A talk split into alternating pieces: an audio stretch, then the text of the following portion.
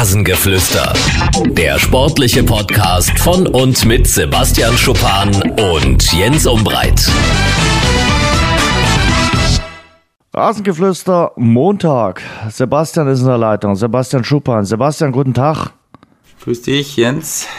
Wir haben es so lange nicht mehr erwähnt. Äh, ihr könnt uns gerne benoten, bewerten. Wir freuen uns über 5-Sterne-Bewertungen natürlich bei iTunes. Ihr könnt uns abonnieren überall dort, wo es gute Podcasts gibt. Zum Beispiel bei Spotify, bei Apple Podcasts, bei Google Podcasts und alle Einzelheiten gibt's auf rasengeflüster.de. Haben wir so lange nicht gesagt, sagen wir deshalb heute zum Anfang der Sendung. Ich bin gut drauf. Äh, nach so einem Derby-Sieg äh, geht's einem richtig gut. Das war so ungemein wichtig, äh, dieser Erfolg von Dynamo Dresden am gestrigen Tag gegen Erzgebirge Aue. Ausverkauftes Stadion, der Kessel hat gekocht. Das war dann wirklich in der zweiten Halbzeit diese packende Derby-Atmosphäre. Der K-Block hat dem Ganzen so einen extra Push gegeben, hat richtig Spaß gemacht und dann am Ende haben die Jungs 2 zu 1 gewonnen. Äh, da sind ihnen dann auch ein paar ja, Steine von den Schultern gefallen, weil jetzt ist man ja so ein bisschen dran in der zweiten Liga. Es ist nur noch ein Punkt bis zum Relegationsplatz, vier Punkte zu einem Nicht-Abstiegsplatz. Also die Hoffnung ist wieder ein bisschen größer geworden in Dresden, dass das noch was werden kann äh, mit dem Klassenerhalt. Wie ist es bei dir, Sebastian? Ihr habt 0 zu 0 gespielt. Du hast mir im Vorgespräch schon gesagt, das war aber ein 0 zu 0 der besseren Sorte. Ja, 0 zu 0 hört sich immer ein bisschen langweilig an mhm. und äh, war es aber überhaupt nicht. War ein wirklich geiles Spiel, muss ich echt sagen. Also eins der besten 0-0s, die ich je gespielt habe. Ähm, Wäre mal interessant zu wissen, wie viele es waren, aber äh, bestimmt einige. Und ähm, hat eigentlich wirklich das äh, gehalten, was es vorher versprochen hat, weil Mannheim ist eine Mannschaft, die gern den Ball hat und die gut gern Fußball spielt. Und wir sind eine Mannschaft, die auch lieber gern den Ball hat, als ihm hinterher zu laufen. Und ähm, beide haben immer wieder den Gegner vor Probleme gestellt und äh, ja, mussten immer wieder umdenken und äh, von daher war es sehr, sehr spannend. Jede Mannschaft hat immer mal wieder Oberwasser und ähm, hat echt richtig Spaß gemacht. Das habe ich auch den, den Mannheimer nach dem Spiel gesagt, dass echt ein geiles Spiel war und das, ähm, ja, ich glaube, dass die Zuschauer auch äh, relativ zufrieden nach Hause gegangen wären. Klar hätten sie gern einen Sieg gesehen, aber ähm, wir haben alles versucht. Wir hatten auch vielleicht die beste Chance des Spiels, das äh, mit Fabio oder? Ähm, aber ja, sollte nicht sein. Kurz vor Schluss hat es dann auch noch mal richtig Trouble gegeben, oder? Da hätte es ja fast noch ein Eigentor gegeben. Ja, auch eine Szene, die man nicht aller Tage sieht. Ähm, da wollte ein Mannheimer Spieler einen Querpass hm. so ungefähr 25 Meter vorm eigenen Tor klären und hatte perfekt den Winkel anvisiert. Und ähm, sein eigener Torwart war dann aber doch sehr, sehr gedankenschnell ähm, und hat das Ding noch aus dem Winkel gekratzt, sonst äh, wäre es wahrscheinlich eins der eins der schöneren Eigentore geworden, die es so hätte geben können. Ich habe gestern möglicherweise das Tor des Monats äh, März gesehen. Und das von Patrick Schmidt kommt auf jeden Fall in die engere Wahl. Da bin ich mir relativ sicher. Ein Fallrückzieher, Fallrückzieher sind immer geil. Äh, er hat gesagt, er hat das natürlich nicht geplant. Er hat dann einfach angesetzt, Instinkt und es war geil. Also ich sag mal, das sind immer so die Momente, die allein schon das Eintrittsgeld wert sind. Und wenn du mit so einem Fallrückzieher dann auch noch das Siegtor in einem Derby erzielst, kannst du dir ja vorstellen. Der Mann war gestern richtig glücklich.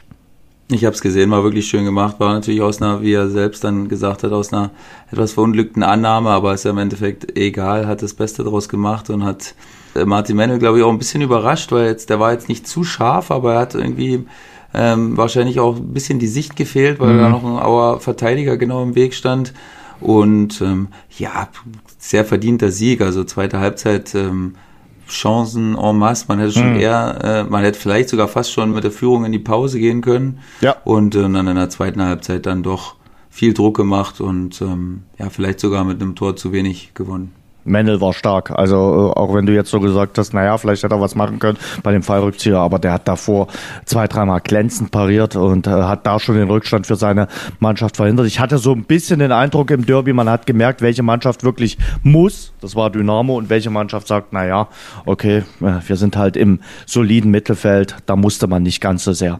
Aber äh, nach dem Spiel hat mich dann ein Thema ganz besonders beschäftigt äh, und das beschäftigt uns jetzt alle seit ein paar Stunden und ja, äh, das ist das Thema, droht uns äh, möglicherweise ein Geisterspieltag oder drohen uns Geisterspieltage äh, im äh, deutschen Fußball. Äh, Jens Spahn, Äh, der Gesundheitsminister hat ja gesagt, er rät von Veranstaltungen mit mehr als 1000 Teilnehmern ab. Also das dürfte jedes äh, Fußballspiel in der ersten, zweiten und dritten äh, Liga sein.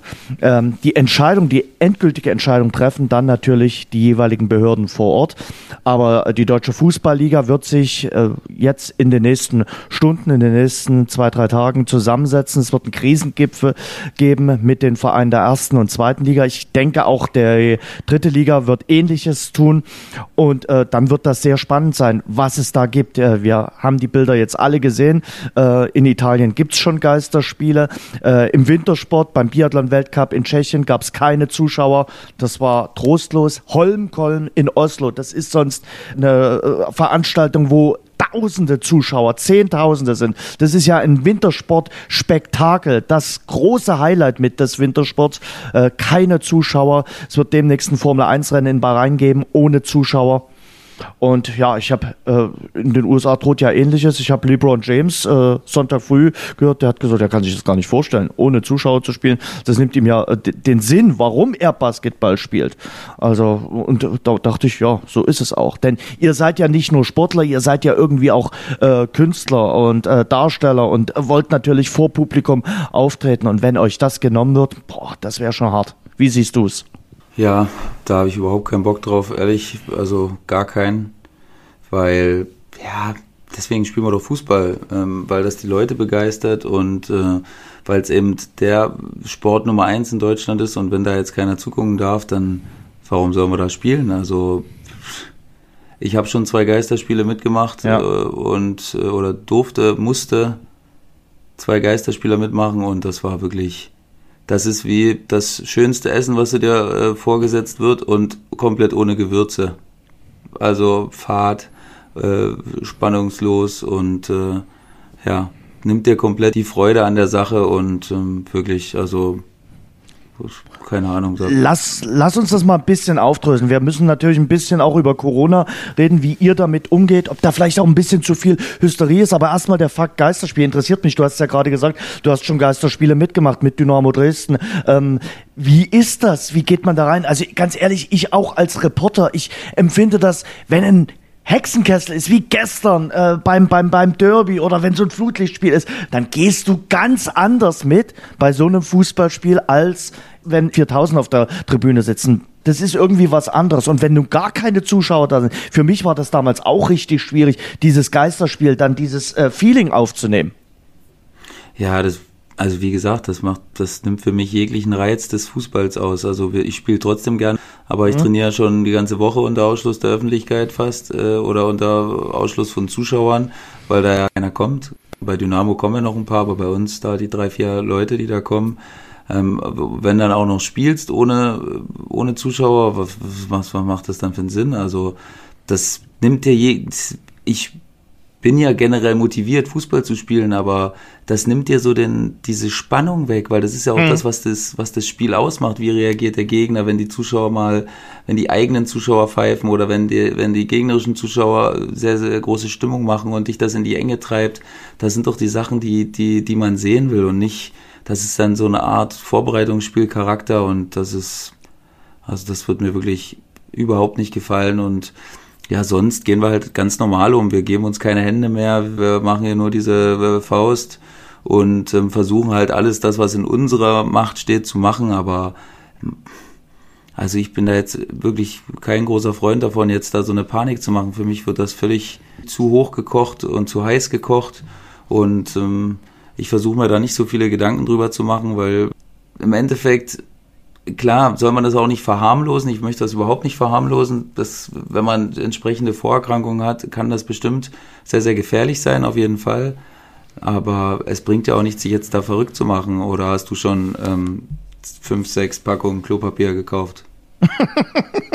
nee, ich habe mich aber auch hinterfragt, warum habe ich das nicht getan? Und mir hat gestern jemand gesagt, naja, er hätte sich jetzt auch mit Nudeln eingedeckt und so weiter. Ich habe es wirklich nicht gemacht, aber ich habe immer ein paar mehr Nudeln im Haus. Also warum ich denn? bin auch so, dann die Geschäfte zu oder? Ich, ich kann es mir auch nicht erklären. Ich glaube, die Menschen denken, sie werden unter Quarantäne gesetzt, kommen nicht mehr raus und äh, müssen dann äh, wie die Menschen, die auf dem Schiff fahren, die sind ja zwei äh, Wochen lang auf dieser in ihrer Kajüte gewesen und wer da äh, keine Kajüte mit mit äh, Fenster hat und dann gute Nacht. Also das ist, glaube ich, äh, nicht so schön. Also da stellst du dir unter einem Ausflug, ich sag mal, auf, äh, aufs große Meer was anderes vor, wenn du dann zwei Wochen dort äh, in Quarantäne bist. Aber das mal nur am Rande. Ja, ich glaube, die Menschen denken dann, wenn sie zwei Wochen in Quarantäne sind, dann geht vielleicht das Klopapier aus und ähm, dann gibt's nur noch Dosenfutter. Keine Ahnung. Also ähm, man, man soll das, glaube ich, auch nicht ins Lächerliche ziehen. Aber ich sag mal, äh, für mich ist es immer noch ein bisschen viel Hysterie. Also ich kriege das ja natürlich auch äh, mit äh, bei uns in der, in der Nachrichtenredaktion.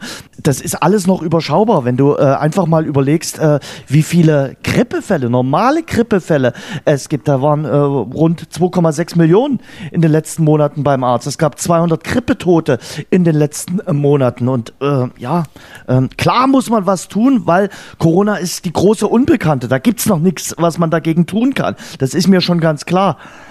Aber jetzt das Leben komplett einzustellen, hm, ich da setze ich noch ein fettes Fragezeichen. Und natürlich die Auswirkungen äh, von Corona, jetzt nicht nur für den Sport, sondern äh, für die Wirtschaft, für unser gesamtes Leben, die sind äh, schon sehr, sehr drastisch. Also ich glaube, das eine oder andere äh, Unternehmen, gerade Reiseunternehmen, wird da den Bach runtergehen. Das muss man einfach so sagen. Auch der kleine Handwerksbetrieb, der vielleicht äh, davon betroffen ist.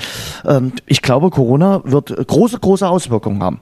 Ja, bestimmt. Und ich meine, ähm, ich habe letztens ein ganz interessantes Interview mit einem äh, mit einem Experten gelesen und dann, das ist ja im Endeffekt nicht mehr als reine Mathematik wenn man jetzt äh, die unvorsichtige Variante wählen würde und sagen würde, uns ist das alles egal, wir treffen jetzt keine Vorsichtsmaßnahmen, was passiert, das passiert, dann gibt's ja diese, dann wird das halt alles runtergerechnet, wie viele Leute können sich infizieren, so eine Hochrechnung gibt's ja und äh, dann wird man diese fünf Prozent Problemfälle, die man dann haben kann, die dann ins Krankenhaus eingewiesen werden müssten, würde man dann äh, entgegenrechnen gegen die Bettenanzahl oder gegen die Plätze, die man, die man zur Verfügung hat in Deutschland. Und das würde dann eben die, die Bettenanzahl übertreffen. Und deswegen will man eben nicht, dass das ausbricht. Mir ist das schon auch, ich verstehe das schon, also, aber ich glaube nicht, dass es dazu beiträgt, äh, die Lage zu verbessern, wenn man jetzt da so eine riesen Panik schiebt und mhm. ähm, wirklich, ich habe jetzt mehrere Leute schon äh, beim Einkaufen äh, gesehen. Also so gehe ich im Winter, also wirklich so, so würde ich in meinem Leben nie rausgehen mit, äh, mit Lederhandschuhen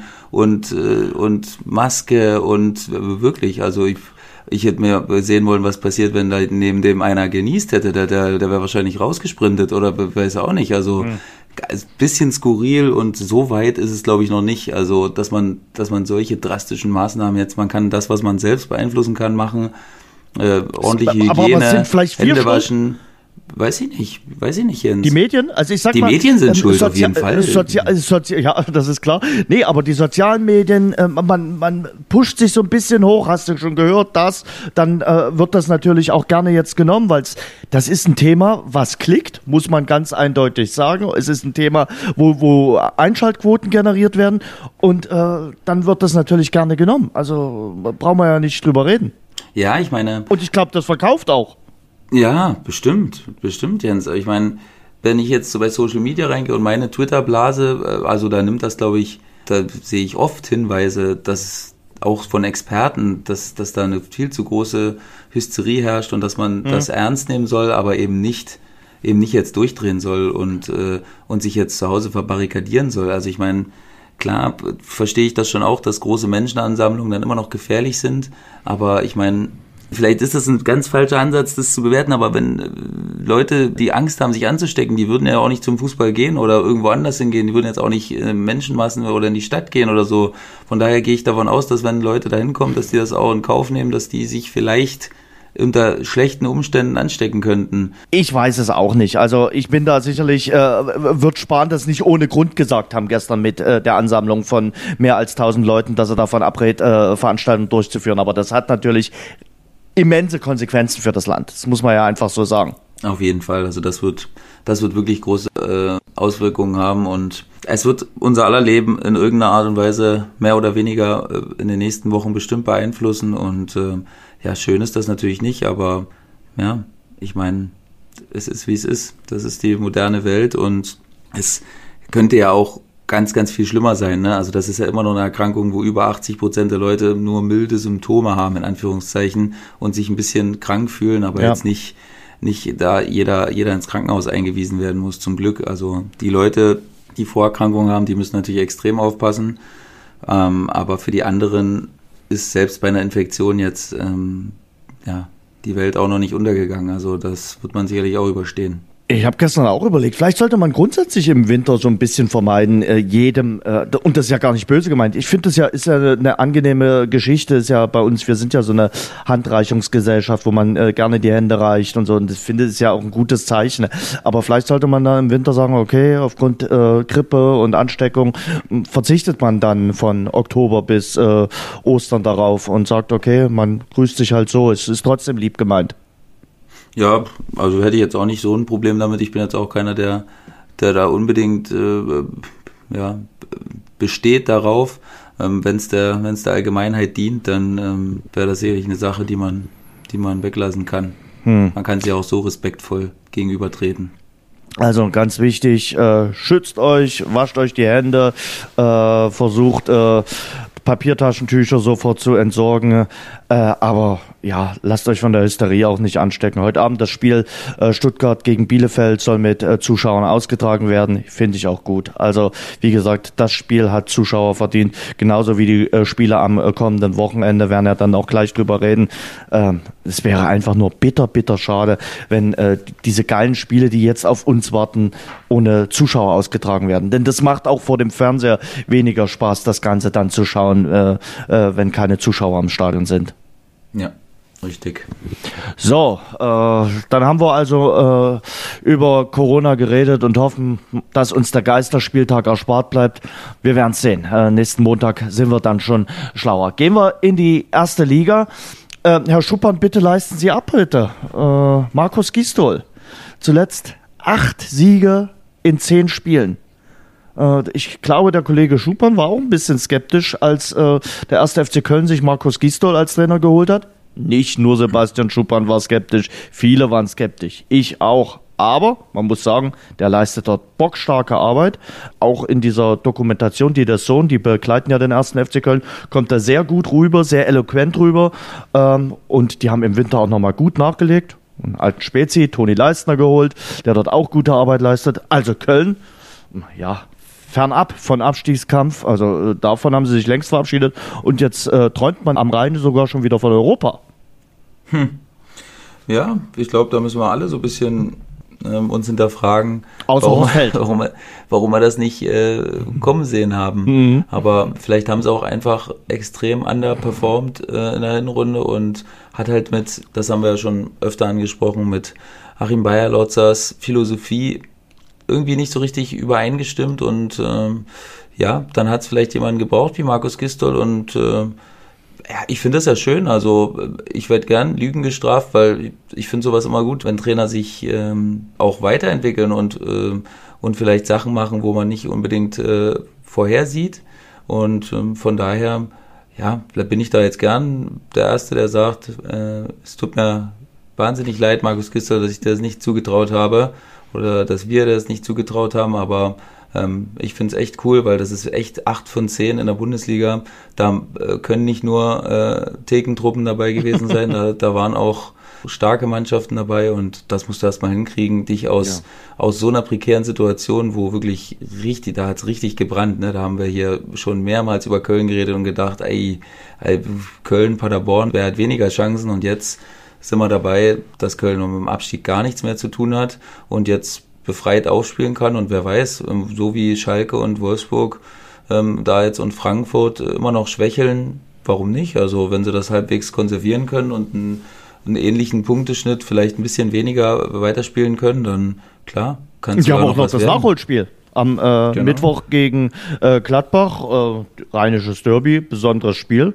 Mal schauen, also Köln momentan in der äh, Rückrundentabelle auf Platz 4. Hinter Bayern, Dortmund, Leverkusen auf Rang 4. Stark. Also muss ich wirklich ja. sagen, Hut ab vor dem ersten FC Köln. Sehr stark. Und Toni Leistner macht dort auch gute Arbeit. Toni Leistner, super, musste sich natürlich am Anfang jetzt auch ja, der Siegesserie geschuldet äh, hinten anstellen als Neuzugang und hat jetzt ähm, ja, das Glück, dass Zichos sich verletzt hat. Sowas mag man natürlich nicht gern haben, aber es ist nun mal so.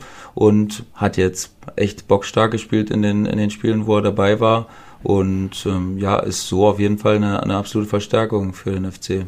Geile Karriere irgendwie. Also dann bei Union gespielt, dort hat er zwar den Aufstieg nicht gepackt, ist dann nach England gegangen, es war immer sein großer Traum und jetzt spielt er beim ersten FC Köln. Das ist ja nun auch nicht der allerschlechteste Bundesligist. Also, und ich denke, dort verdient er auch den ein oder anderen Euro. Also für Leiste läuft es richtig gut.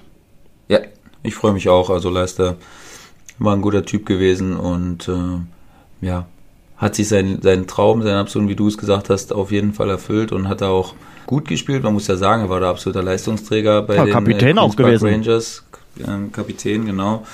Und ähm, von daher war es sicherlich dann trotzdem nochmal ein, ein großer Reiz, ähm, wieder oder in die Bundesliga zu, mhm. äh, zurückzukehren. Und ja, Köln ist jetzt wirklich, wirklich eine geile Adresse, weil ich habe schon oft betont, wie geil es äh, immer ist, in Köln zu spielen, weil die Stimmung da echt richtig, richtig gut ist.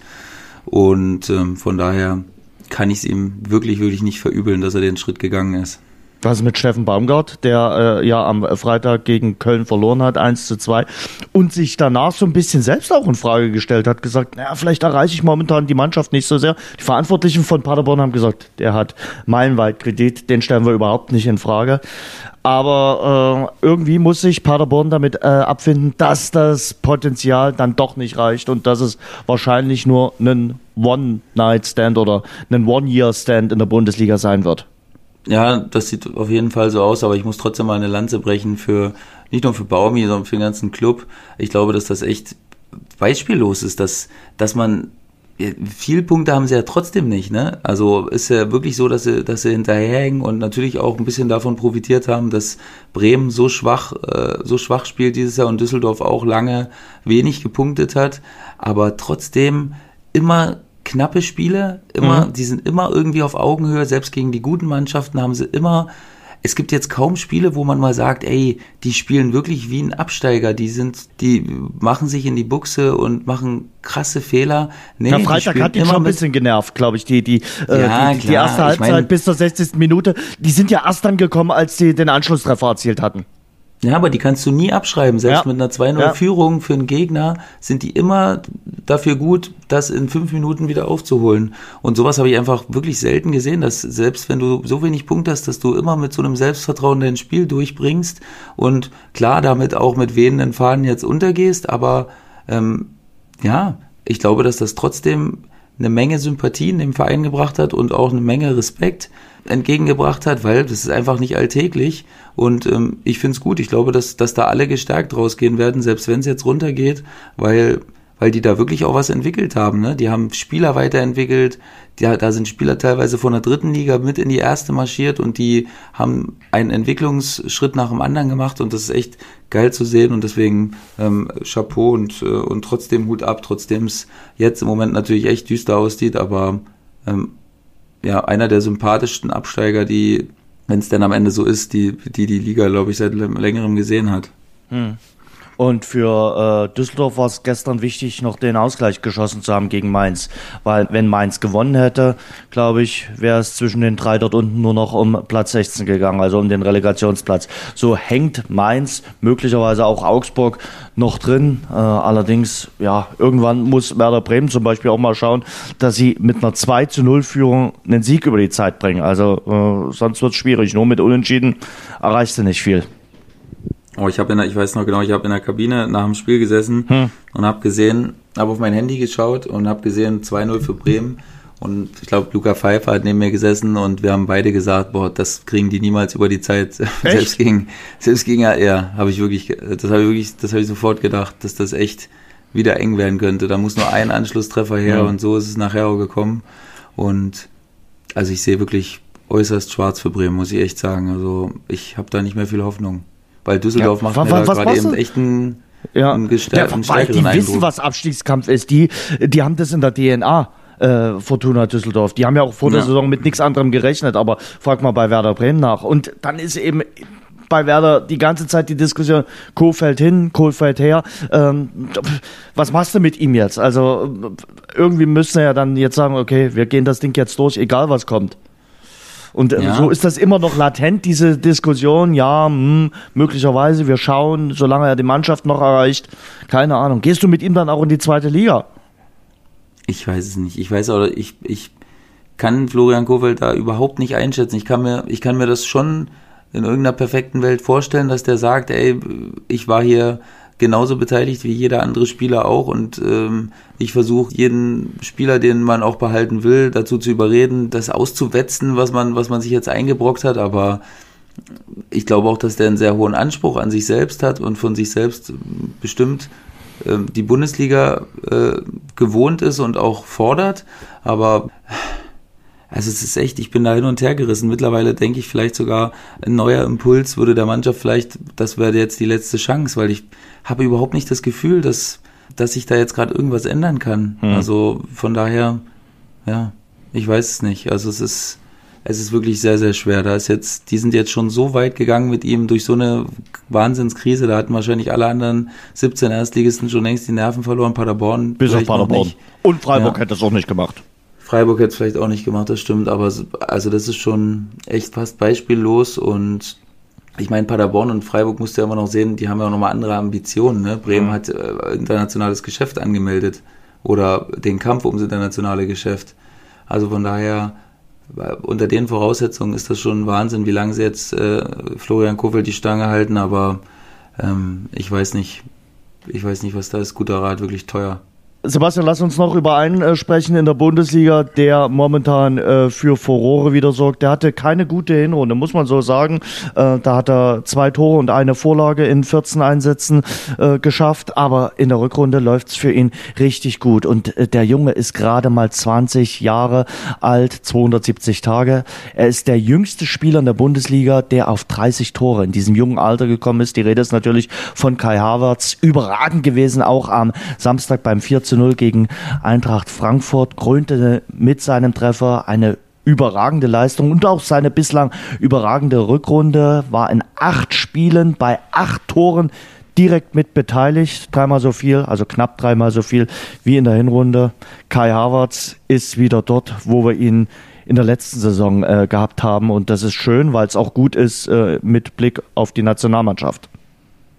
Ja, ich meine, wir vergessen vielleicht immer wieder, dass der Junge, ey, wie alt ist der? 20? 20. Der hat schon über 100 Bundesligaspiele, was schon allein ein absoluter Wahnsinn ist, wenn du dir das, wenn du dir das mal vorstellst. Aber natürlich hat der auch mal, selbst mit seinen Veranlagungen und mit seinem Talent, hat er auch mal eine Phase, wo er lernen muss und wo, wo es mal nicht so leicht von der Hand geht, wie immer das wäre ja Wahnsinn, wenn das weiter, immer weiter, immer weiter nach oben geht. Äh, wo, wo, wo soll da sein Ende sein? Also mhm. wo ist das Ende der Fahnenstange? Von daher ähm, muss man ihm das, glaube ich, auf jeden Fall zugestehen, dass er auch mal ein halbes Jahr spielt, wo er mal nicht so überragend ist. Und jetzt, ja, jetzt ist er wieder in der absoluten Ausnahmeform, wie wir ihn äh, auch vom letzter Saison kannten. Und ja, also das ist eins der größten Talente, was, was wir in den letzten Jahren hervorgebracht haben und was wahrscheinlich jetzt auch noch die nächsten Jahre so sein wird. Und mh, hm, da werden wir nicht nur bei Leverkusen, sondern auch in der Nationalmannschaft äh, noch echt oft darüber reden, wie, wie gut der Kerl ist. Wo siehst du ihn im Sommer? Nicht mehr bei Leverkusen, glaube ich. Ach, Mensch, das hätte ich ja nicht gedacht. Aber wo? Ja, absolut einer der absoluten großen Clubs wird, wird ihn holen. Da wird sicherlich der wird sicherlich, äh, also der wird Probleme haben, die ganzen Vereine anzusteuern im Sommer, wo er da vorstellig wird, weil die werden sicherlich alle haben wollen. Also ich kann mir kaum vorstellen, dass irgendjemand sagt, den, den könnten wir jetzt nicht gebrauchen mit 20 Jahren über 100 Bundesligaspielen, Champions League, Erfahrung, Nationalmannschaft. Also den nimmt ja jeder mit Kusshand. Von daher wird es eine schwierige Entscheidung, glaube ich, ob er nochmal so eine Art Zwischenschritt geht und zu so einem, ja, so sagen wir mal Kaliber Dortmund, Atletico, so eine Art Mannschaft oder ob er direkt in die absolute High-Class, sowas wie Real, äh, ähm, Bayern. Liverpool, Bayern, irgendwie sowas halt, so in der, auf der Messlatte, ob er da direkt hingeht, ich würde es ihm schon auch direkt zutrauen, vor allen Dingen, mhm.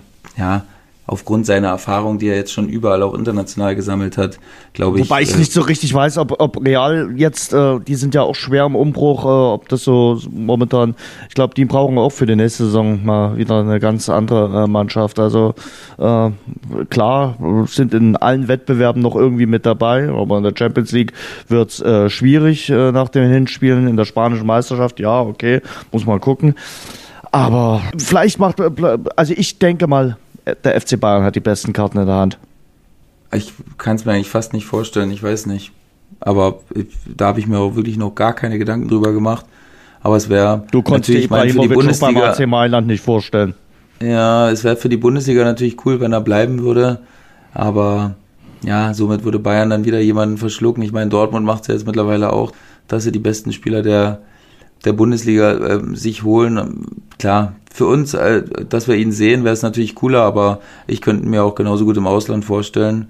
Und für die Persönlichkeitsentwicklung ist das ja auch immer noch eine, eine ganz gute Sache. Andere Sprache lernen und andere Sitten und anderen Fußball nochmal kennenlernen. Also ich meine nicht, dass er dafür nicht noch genug Zeit hätte, weil er wird ja noch 15 Jahre bestimmt spielen, von daher ähm, würde es wahrscheinlich auch noch zu einem späteren Zeitpunkt gut, gut klappen können, aber ja, werden wir sehen. Im Endeffekt kann es nur selbst entscheiden, aber er wird auf jeden Fall eine sehr, sehr große Auswahl haben.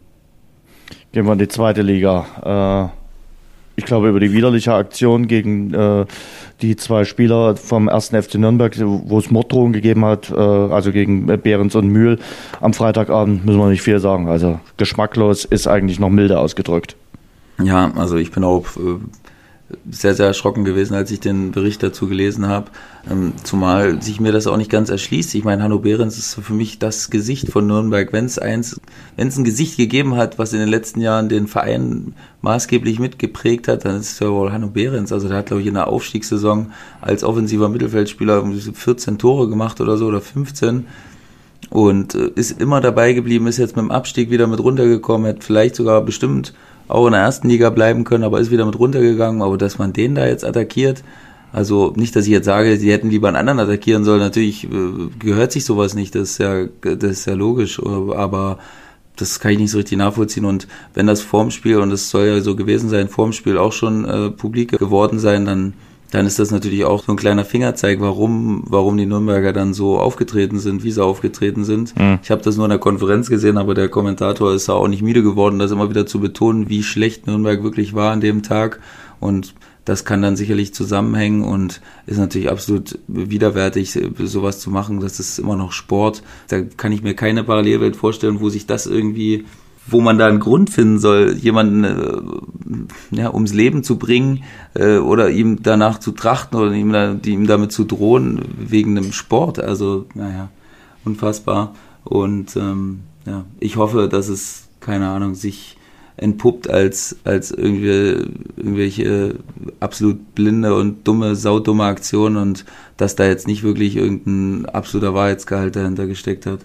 Ja, aber es ist halt so. Die Mutter der Dummen ist immer wieder schwanger, das muss man einfach so sagen. Und diese sozialen Netzwerke äh, erlauben es natürlich den Menschen, überall ihre dezidierte Meinung zum Besten zu geben, auch den Dummen. Und äh, das tut die dann natürlich auch anstacheln, solche selten dämlichen äh, und äh, wirklich absolut äh, schlimm äh, Aufkleber äh, ins Leben zu setzen. Also von daher äh, eine widerwärtige äh, Aktion, muss man einfach sagen. Lass uns zum Sportlichen kommen. Und lass uns, wir haben vor zwei, drei Wochen schon mal über sie gesprochen, über die Mannschaft sprechen, die äh, ja das schwächste Team der Rückrunde äh, sind und um die man sich vielleicht jetzt immer mehr Sorgen machen muss. Äh, Die Rede ist vom Aufsteiger VfL Osnabrück. Äh, In der Rückrunde noch ohne Sieg. Drei Unentschieden, fünf Niederlagen. Der VfL Osnabrück mit drei Punkten äh, letzter in der Rückrundentabelle. Äh, aktuell haben sie noch ein kleines Polster, weil sie eine gute Hinrunde gespielt haben. Sie haben äh, momentan vier Punkte auf den Relegationsplatz. Aber die Situation scheint mir trügerisch zu sein. Gerade wenn ich den Auftritt vom letzten Freitagabend gegen Wien Wiesbaden sehe.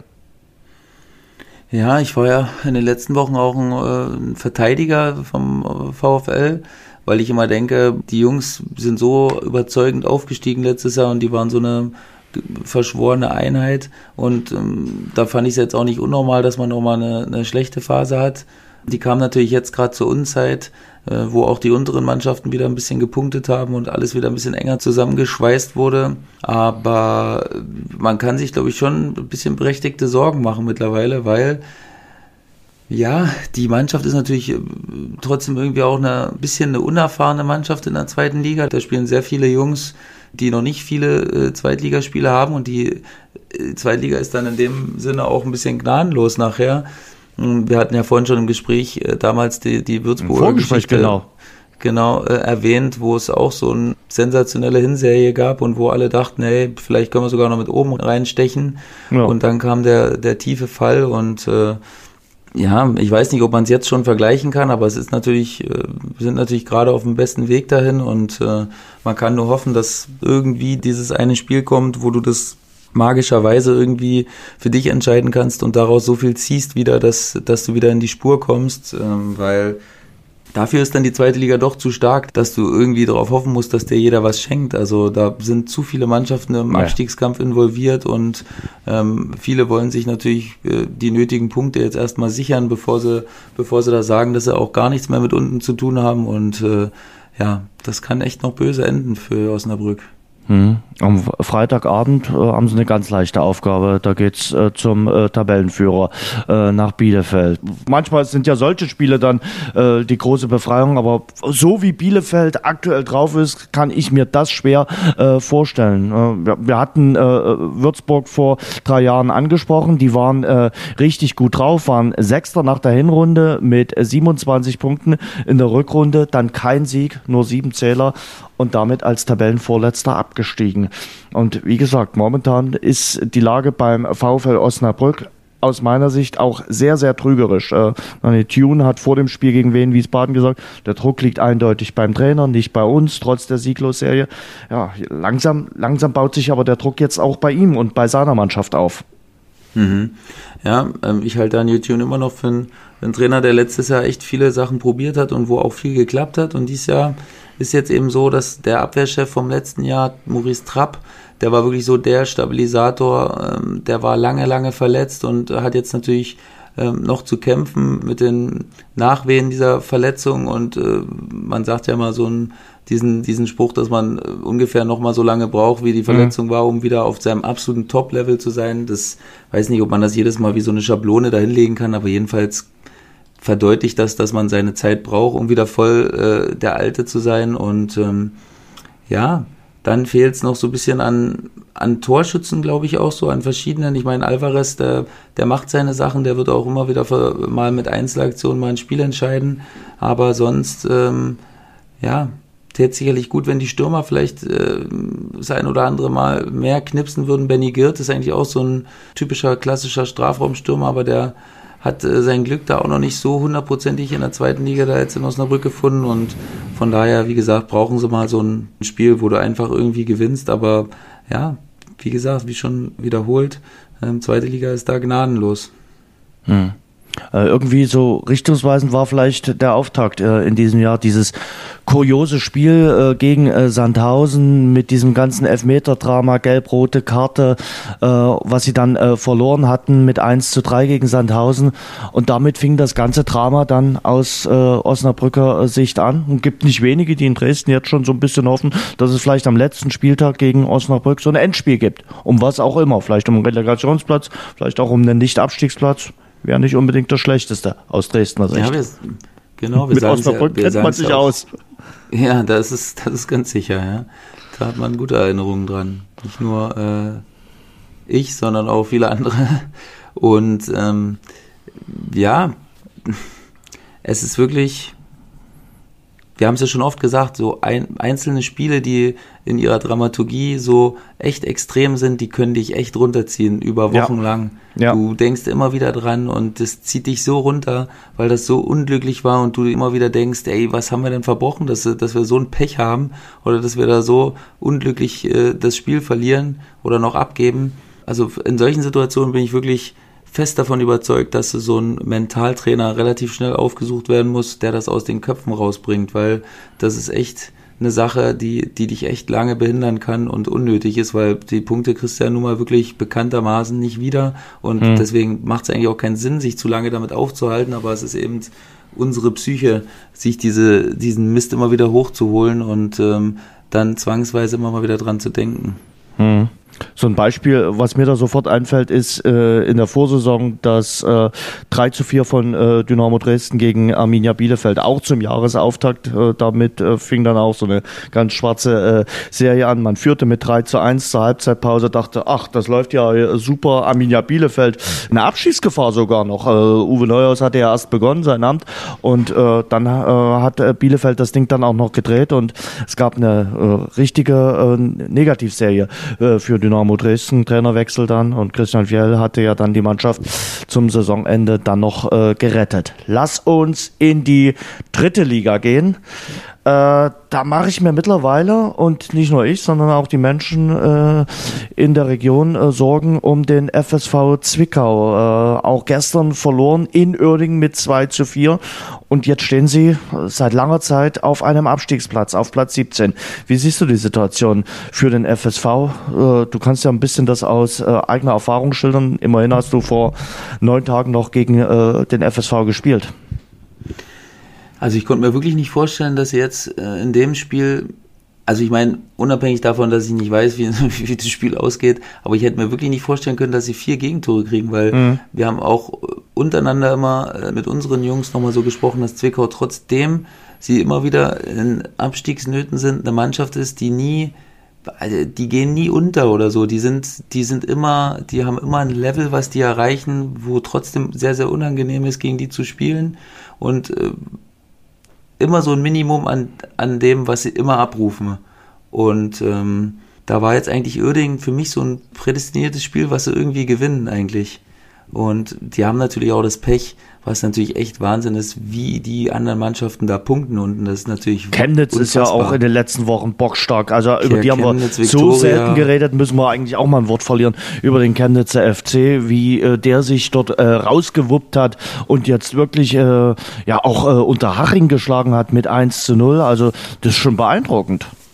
Ja, voll. Also es ist saustark und die sind wirklich nicht nur, also Chemnitz ist auch echt eine Truppe, die die einen gepflegten Fußball spielt. Ne? Die sind jetzt nicht mhm. irgendwie eine Truppe, die nur mit Hauruck spielt und irgendwie jetzt mit Glück viele Spiele gewonnen hat. Also wirklich, da steckt echt was dahinter. Das macht mir auch Spaß, denen zuzuschauen und das war auch so ein 0-0 der besseren Sorte, wo wir da gespielt haben.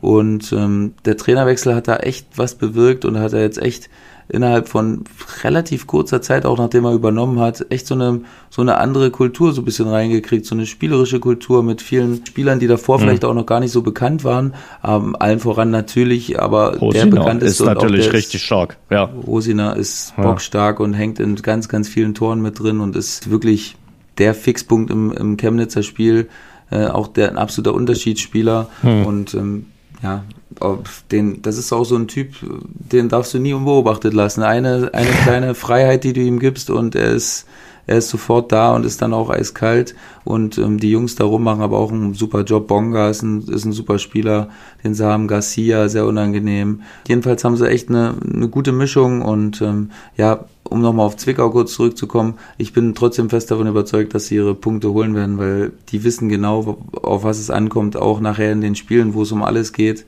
Ähm, da würde ich Zwickau immer den, den, äh, den leichten Vorteil geben, weil sie eben schon so lange auch zusammen sind und den Kern der Mannschaft immer, immer behalten haben.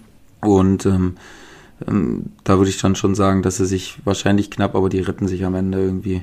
Naja, äh, es ist ja alles noch eng beieinander. Aber zum Beispiel so eine Mannschaft wie Chemnitz, auch Viktoria Köln, die waren von Anfang an da drinne und äh, wussten, was auf sie zukommt. Und die haben äh, den, den Abstiegskampf seit dem ersten Spieltag auf dem Spickzettel. Zwickau eigentlich auch, aber bei äh, Zwickau war es mal zwischendurch so, naja, als könnte man sich etwas äh, befreien aus dem ganzen tiefen Abstiegsstrudel. Die schien etwas äh, entspannter äh, dazustehen. Und das ist jetzt nicht mehr so der Fall. Wenn du zwei, drei Spiele verlierst, dann steckst du auf einmal wieder mittendrin. Auch der erste FC Kaiserslautern vergeigt eine 3 zu 1 Führung äh, am Samstag. Auch die werden sich hinterfragen. Ja, klar. Ich meine, es ist natürlich wirklich äh, gerade eine spezielle Situation. Unentschieden bringen dich natürlich nicht so richtig weiter, als auch im Falle von Lautern. Ich glaube, die haben auch noch keinen Sieg im, in der Rückrunde, sondern sechs Unentschieden, nur zwei Niederlagen. Aber du siehst, die anderen punkten andauernd dreifach, immer wieder, immer wieder. Da nutzen dir die Unentschieden halt relativ wenig und du äh, kommst im Gegenteil, du kommst immer tiefer hinten rein und jetzt sind es, glaube ich, nur noch zwei Punkte. Und ja, das ist ja also du musst ja nur mal sehen, vom ersten Abstiegsplatz bis zum ersten Platz waren es bis vor Duisburg Sieg äh, am Wochenende 13 Punkte. Ich weiß gar nicht, wo es in welcher Liga, ob es das überhaupt annähernd gibt. Ich denke, das sind immer zwischen 20 und 30 Punkten zwischen dem ersten Abstiegsplatz und dem, und dem ersten Platz der Tabelle. Also das ist ja schon eine kleine Veranschaulichung, wie verrückt das dieses Jahr ist.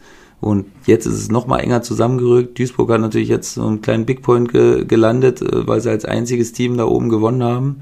Ähm, aber äh, trotzdem ist immer noch nichts, noch nichts passiert. Es ist saueng. Neun Mannschaften sind gefühlt, die um den Aufstieg mitspielen. Der Rest spielt um, äh, um den Abstieg. Und ähm, das kann sich aber auch wieder noch drehen in den nächsten drei Wochen. Es ist verrückt. Nach der englischen Woche jetzt, haben wir ja schon letzte Woche besprochen, die jetzt ansteht, ähm, wird sich vielleicht das eine oder andere so ein bisschen lichten. Hm. Wort noch zu äh, Duisburg, 1 zu 0 Sieg gegen Magdeburg, aber überschattet wurde das Ganze natürlich von diesem brutalen Foul von Ahmed Engin äh, gegen äh, Dominik Ernst, Knöchelbruch. Äh, er hat es natürlich nicht mit Absicht gemacht, hat sich ja jetzt auch äh, entschuldigt, äh, persönlich, auch via sozialen äh, Medien, aber das sah schon mehr als brutal aus. Ja, das war wirklich übel. Ich habe es auch gerade in dem Moment live gesehen, äh, habe da vom Fernseher gehockt. Boah. Und also die an der Seitenlinie haben es gar nicht erst so eingeschätzt, als wenn es nee. wirklich so, aber. Es sah ja auch am Anfang gar nicht so schlimm aus. Ja, ich glaube, er hat ja. die Situation einfach völlig unterschätzt und völlig falsch eingeschätzt. Er war viel zu weit weg vom Gegner, ja. ähm, hat dann einen langen Schritt gemacht und er weiß nicht, überdacht, dass er da den, den äh, Gadget, das Gadgetbein ausfährt und, und, und drei Meter Schritt machen kann, aber das war. Ähm, das war wirklich unglücklich und ich glaube, man hat wirklich in seinem Gesicht gesehen, na, direkt danach, dass er das wirklich nicht wollte. Ähm, macht die Sache natürlich jetzt gerade eben für, für, für Dominik Ernst nicht besser, aber ähm, ja, also unschöne Szene, aber ich bin auch relativ überzeugt davon, dass es, dass es nicht seine Absicht war, ihn da so zu verletzen. Hm. Inspektor Gadget, also hätte er nicht gedacht, dass du den noch so kanntest. Also sehr Nein, gut, gefällt mir gut, gefällt mir ja. gut für die Jüngeren unter uns. Einfach mal reinschauen. Ähm, aber er wird eine Weile jetzt sicherlich äh, fehlen. Also der wird ordentliche Sperre aufgebrummt bekommen. Davon kannst du ausgehen. Bestimmt. Der war, war gerade erst wieder, äh, war auch verletzt, ist gerade jetzt erstmal wieder in Form gekommen, hat äh, Thorsten Lieberknecht gesagt. Und, ja, jetzt äh, mit der Aktion fällt er natürlich äh, seiner Mannschaft eine Weile aus. Äh, weil du das jetzt gerade gesagt hast, er kam da komplett zu spät. Herr Schuppern, wie fault man denn richtig und wie fault man fair?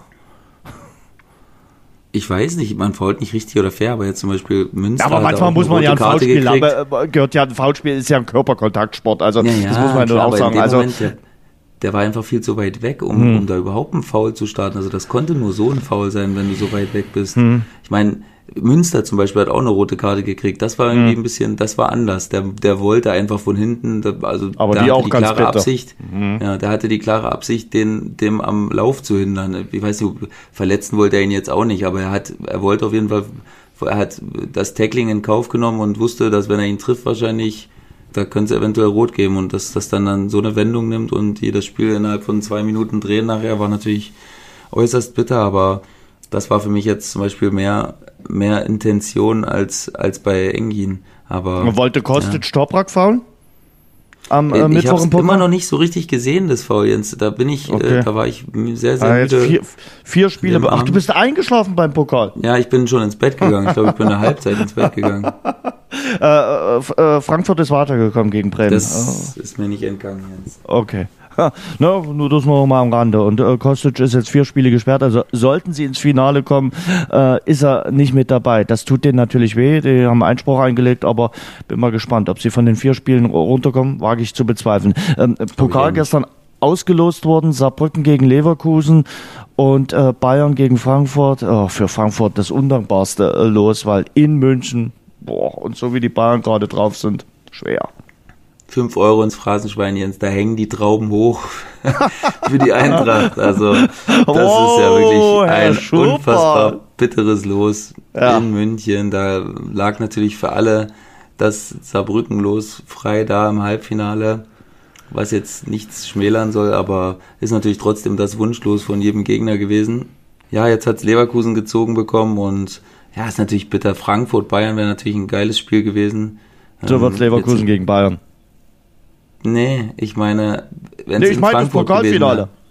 Pokalfinale. Ach so, ja. Ja, das ist natürlich trotzdem irgendwie eine reizvolle Geschichte. Also so wie Leverkusen drauf ist, momentan, wenn man das so halbwegs konservieren kann, mhm. bis in den äh, bis in den Mai, dann könnte es auf jeden Fall ein geiles Spiel werden. Ja. Aber ja, das, ich glaube, die Favoriten sind relativ klar für das Halbfinale. Also auf der einen ja. Seite natürlich Leverkusen. Ich glaube, äh, da wird Peter Boss äh, seine Mannschaft mehrfach warnen, unterschätzt mir ja nicht Saarbrücken und äh, die werden das versuchen auch so anzugehen. Und auf der anderen Seite für Frankfurt wird es verdammt schwer. Frankfurt sogar noch mit dieser Mehrfachbelastung jetzt in der Bundesliga, in der Europa League und im Pokal. Ich finde, der Mannschaft merkt man das dann eben auch an, dass sie nicht auf allen drei Hochzeiten so tanzen können, wie sie gerne wollten. Ja, ja klar. Das ist ganz sicher, das ist natürlich für Frankfurt so, ja, Fluch und Segen gleichzeitig. Ähm, aber ja, jetzt sind sie es zumindest gewohnt aus den letzten Jahren, sagen wir mal so, und haben sich ein bisschen breiter aufgestellt noch als in den Jahren zuvor. Mhm. Und ähm, ja, ich glaube, in der Liga schaffen sie es auf jeden Fall nicht mehr in, auf die internationalen Plätze zu, nee, zu springen. Glaube ich auch nicht. So von daher wäre jetzt natürlich der kürzeste Weg der Pokal, aber in München, naja, wir werden sehen. Aber ist auf jeden Fall ein Brett an Spielen, was sie jetzt noch äh, abreißen müssen, die, die Frankfurter in den nächsten zwei, drei Monaten. Donnerstag äh, in der Europa League gegen den äh, FC Basel. Schönes Spiel. Äh, ja hoffentlich äh, mit Publikum. Äh, also reizvolle Aufgabe äh, gegen den äh, einstigen äh, Schweizer Rekordmeister. Jetzt äh, ist ja in der Schweiz so ein bisschen Young Boys Bern das Master-Dinge. Aber ich glaube, das ist eine, eine, schöne, prickelnde Begegnung. aber natürlich aus meiner Sicht, der Favorit ist da schon Eintracht Frankfurt. Vor allem Freddy Bobitz hat es so schön gesagt, wenn das Flutlicht bei uns angeht, wenn diese Europacup-Stimmung aufkommt, dann sind wir ganz besonders heiß. Dann sind das irgendwie besondere Abende. Und ich glaube, das weiß Frankfurt auch. Ja, den Frankfurter Fans ist ja eigentlich nichts zu weit und jedes, jedes Los, äh, da, da finden sie irgendwie einen Reiz. Wenn sie dürfen. Ich glaube, dass sie jetzt auch mal nicht böse sind, dass es mal nicht so weit ist. Ja, wenn sie dürfen. Weiß ja nicht. Ja. Corona. Ähm, Wolfsburg gegen Donetsk, wie schätzt du da die Chance ein? Donetsk äh, äußerst unangenehm. Ja, Wolfsburg also ist egal, immer noch eine wie, Mannschaft. Ob Corona oder nicht Corona, äh, ich glaube, Wolfsburg äh, verkauft das Stadion nicht aus.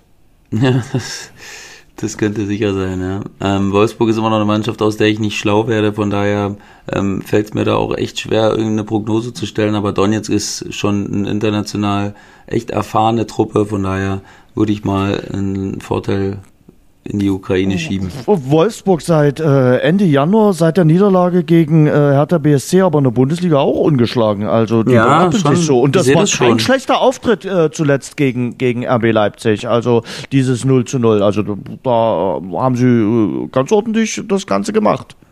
Das stimmt schon. Aber trotzdem glaube ich, dass, dass in der Mannschaft an sich noch mehr Potenzial steckt und dass ja. das aber jetzt dass sie durch diese Phase dann ab, abreißen lassen mussten zu den oberen Mannschaften und naja, mal schauen, wie sie sich da schlagen. Glasgow Rangers gegen Bayer Leverkusen? Ah, wunderbares Spiel. Ja, Geile Stimmung, glaube ich. Da verträumst du, äh, oder? Einfach mal äh, dort zu spielen, äh, ja. wenn du spielen ja. darfst mit Publikum. Ich glaube, in Schottland ist das möglich. Ja, denke ich, äh, ich auch. Ich hoffe, da ist Corona noch, noch weit weg. Nee, ist ein, ist ein cooles Spiel. Da, ähm, da werde ich echt mal reinschauen, glaube ich, weil ich ja. gefühlt die Rangers lang nicht mehr spielen sehen habe und äh, ähm, ich glaube, wer ist, wer ist Trainer? Ist, ist Steven, Steven Gerrard. Gerrard ja, na klar.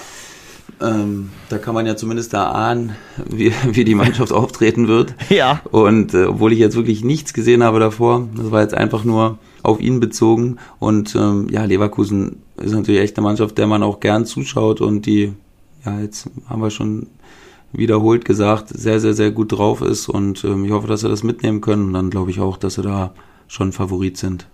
Ich glaube, äh, Steven Gerrard macht dort bei den Glasgow Rangers gerade seine Lehre und wird irgendwann mal, irgendwann mal Trainer beim FC Liverpool, bei seinem FC Liverpool. Das liegt doch auf der Hand. Auch die Feel-Good-Story. Ja, na klar. Es wäre auch einer der wenigen, der nach Klopp halbwegs mit dem richtig, Hype klarkommen richtig, könnte. Richtig, genau. So, so sieht es nämlich aus. So, gucken wir die Champions League. Na, sprechen wir gleich mal über Kloppo und äh, äh, seine Mission, ein 0 zu 1 Wett zu machen im Rückspiel gegen Atletico Madrid. Da braucht schon so einen besonderen Abend an der Anfield Road. Ja, klar. Aber ich bin immer noch echt überzeugt davon, ähm, ich glaube auch, dass die Niederlage in der Premier League jetzt echt mal, er hat ja so, so nach dem Motto gesagt, dass es endlich jetzt mal passiert ist. Ähm, ja, am Wochenende haben sie ja wieder gewonnen, Manchester City hat verloren. Gewonnen, jetzt brauchen wir jetzt noch, äh, also es liegt eigentlich alles auf dem Silbertablett.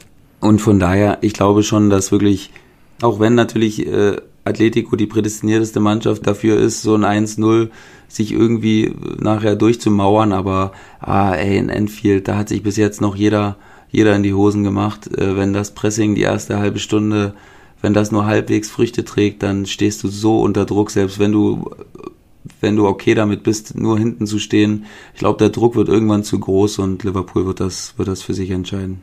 Mhm. Wie sieht's aus mit PSG gegen äh, den BVB? Der BVB zuletzt defensiv ja wieder sattelfester. Äh, es war keine rauschende Vorstellung, aber ein ganz, ganz wichtiger Sieg äh, in Gladbach am äh, Samstag. Aber das 2 zu 1, trotz des kleinen Polsters, ist jetzt sicherlich kein Wunschergebnis für ein Rückspiel im Pariser Prinzenpark.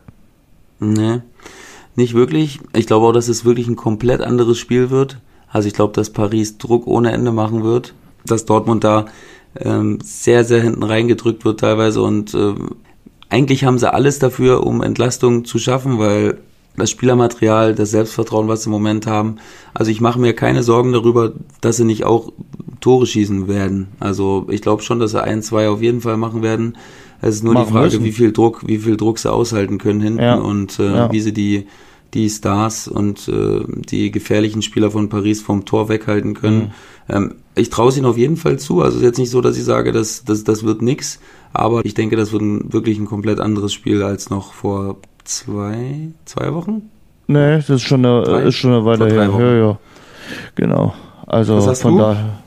Äh, schwer, schwer. Also ich finde, dieses Gegentor tut so unheimlich weh. Also wenn du mit einem 2-0 nach Paris gefahren wärst oder sogar mit einem Einzel, muss ich dir jetzt nicht erzählen, dann ist die Lage natürlich eine ganz, ganz andere. Äh, so wird's äh, ja schon äh, ne, nicht eine Mission Impossible, es ist sicherlich möglich, aber du musst dort auf jeden Fall ein, zwei Tore schießen, vielleicht sogar zwei.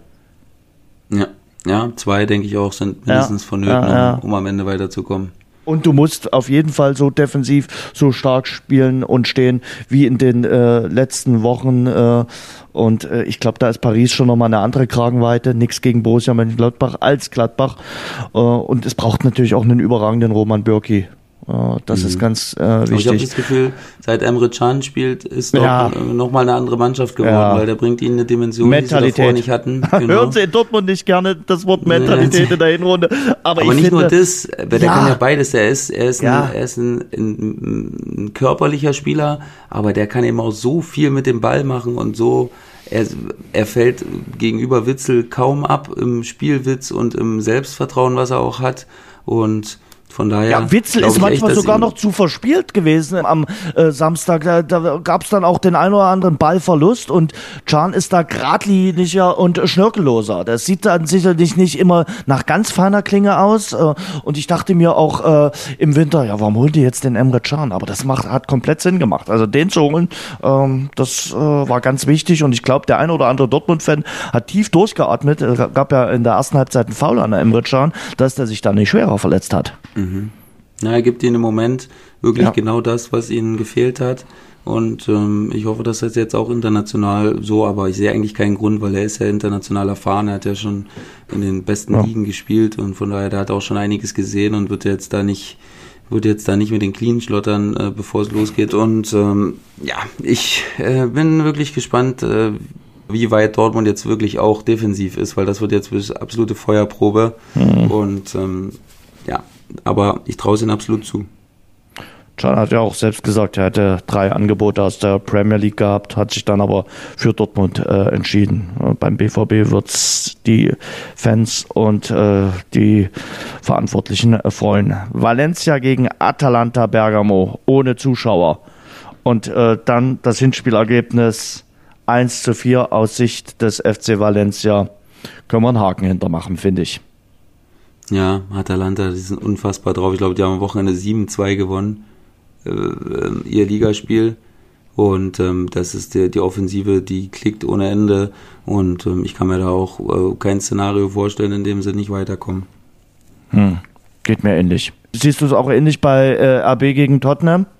Tottenham ja. offensiv natürlich äh, ordentlich zerflettert. Da vielen äh, mit Harry Kane, mit Heuminson äh, wirklich so wichtige Spieler.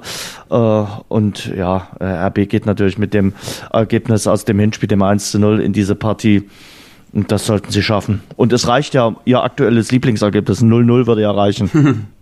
Ja, nee, ich denke auch. Also auch wenn das nicht klar wird, das glaube ich nicht. Ich glaube schon, dass sich äh, Tottenham da vielleicht sogar, also nicht vielleicht, dass sie sich da noch was ausrechnen. Ähm, aber ich denke schon, dass, dass Leipzig das zu Hause irgendwie über die Bühne kriegen wird. Die Nachspielzeit. Sebastian, dann haben wir über die Woche gesprochen. Äh, nächstes Wochenende gibt es unter anderem das Derby Dortmund gegen Schalke.